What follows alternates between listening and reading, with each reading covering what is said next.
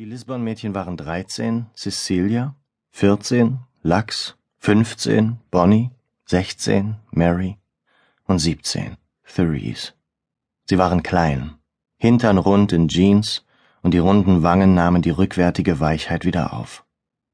Wenn wir sie sahen, wirkten ihre Gesichter stets unanständig entblößt, so als wären wir es gewöhnt, Frauen nur verschleiert zu sehen. Niemand konnte verstehen, wie Mr. und Mrs. Lisbon es geschafft hatten, so schöne Kinder hervorzubringen. Mr. Lisbon war Mathelehrer an der High School. Er war dünn, jungenhaft, selbst fassungslos über sein graues Haar. Er hatte eine hohe Stimme, und als Joe Larson uns erzählte, wie er geweint hatte, als später Lux nach ihrem Selbstmord ins Krankenhaus geschafft wurde, konnten wir uns den Klang seines Mädchenweinens leicht vorstellen. Wenn wir Mrs. Lisbon sahen, hielten wir vergeblich nach einem Anzeichen der Schönheit Ausschau, die sie einmal besessen haben musste. Doch ihre dicklichen Arme, das lieblos geschnittene Stahlwollhaar und die Bibliothekarinnenbrille widersetzten sich stets unseren Bemühungen. Wir sahen sie nur selten, morgens, wenn sie gänzlich angezogen, obwohl die Sonne noch gar nicht aufgegangen war, aus dem Haus trat, um die taufeuchten Milchkartons hereinzuholen oder sonntags, wenn die Familie in ihrem holzverkleideten Kombi zur katholischen Paulskirche am See fuhr. Dann gab Mrs. Lisbon sich immer königlich eisig. Ihre gute Handtasche unterm Arm suchte sie im Gesicht jeder Tochter nach Spuren von Schminke, ehe sie ihr erlaubte, sich in den Wagen zu setzen. Und es war nichts Ungewöhnliches, dass sie Lachs mit dem Befehl ins Haus zurückschickte, eine weniger offenherzige Bluse anzuziehen. Wir gingen alle nicht zur Kirche und hatten daher viel Zeit, sie zu beobachten.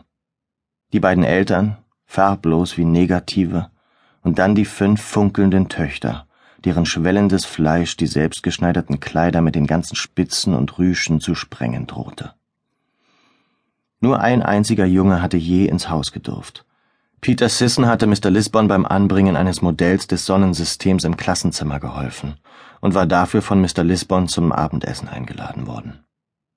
Er erzählte uns, die Mädchen hätten ihn dauernd unterm Tisch getreten, aus sämtlichen Richtungen, so dass er nicht sagen konnte, welches es gewesen war.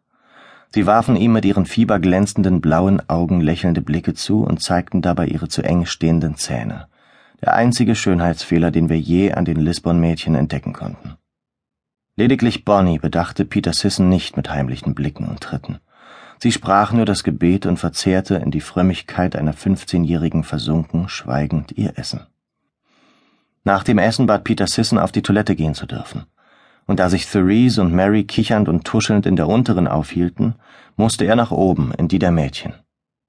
Später berichtet er uns von Schlafzimmern voll zerknüllter Höschen, von Stofftieren, die in der leidenschaftlichen Umarmung der Mädchen zu Tode gedrückt worden waren, von einem Kruzifix, über dem ein Büstenhalter hing, von Himmelbetten hinter Gasewolken, und den Körpergerüchen dieser vielen jungen Mädchen, die alle zusammen in dieser Enge zu Frauen heranreiften. Im Badezimmer, wo er den Wasserhahn aufdrehte, um die Geräusche seiner Suche zu kaschieren, entdeckte Peter Sisson unterm Waschbecken in einer Socke Mary Lisbons geheimes Kosmetikarsenal. Röhren mit rotem Lippenstift, die zweite Haut aus Rouge und Puder und das Enthaarungswachs, das uns verriet, dass sie einen Schnurrbart hatte, was uns nie aufgefallen war. Tatsächlich erfuhren wir erst, wessen Make-up Peter Sisson gefunden hatte, als wir zwei Wochen später auf dem Pier Mary Lisbon sahen, mit knallrotem Mund, dessen Farbton dem seiner Beschreibung entsprach. Er registrierte Deos und Parfüms und Reinigungspads zum Abrubbeln toter Haut, und mit Überraschung, da wir geglaubt hatten, bei Mädchen seien abendliche Spülungen so üblich wie das Zähneputzen, hörten wir, dass es nirgends einen Spülapparat gab.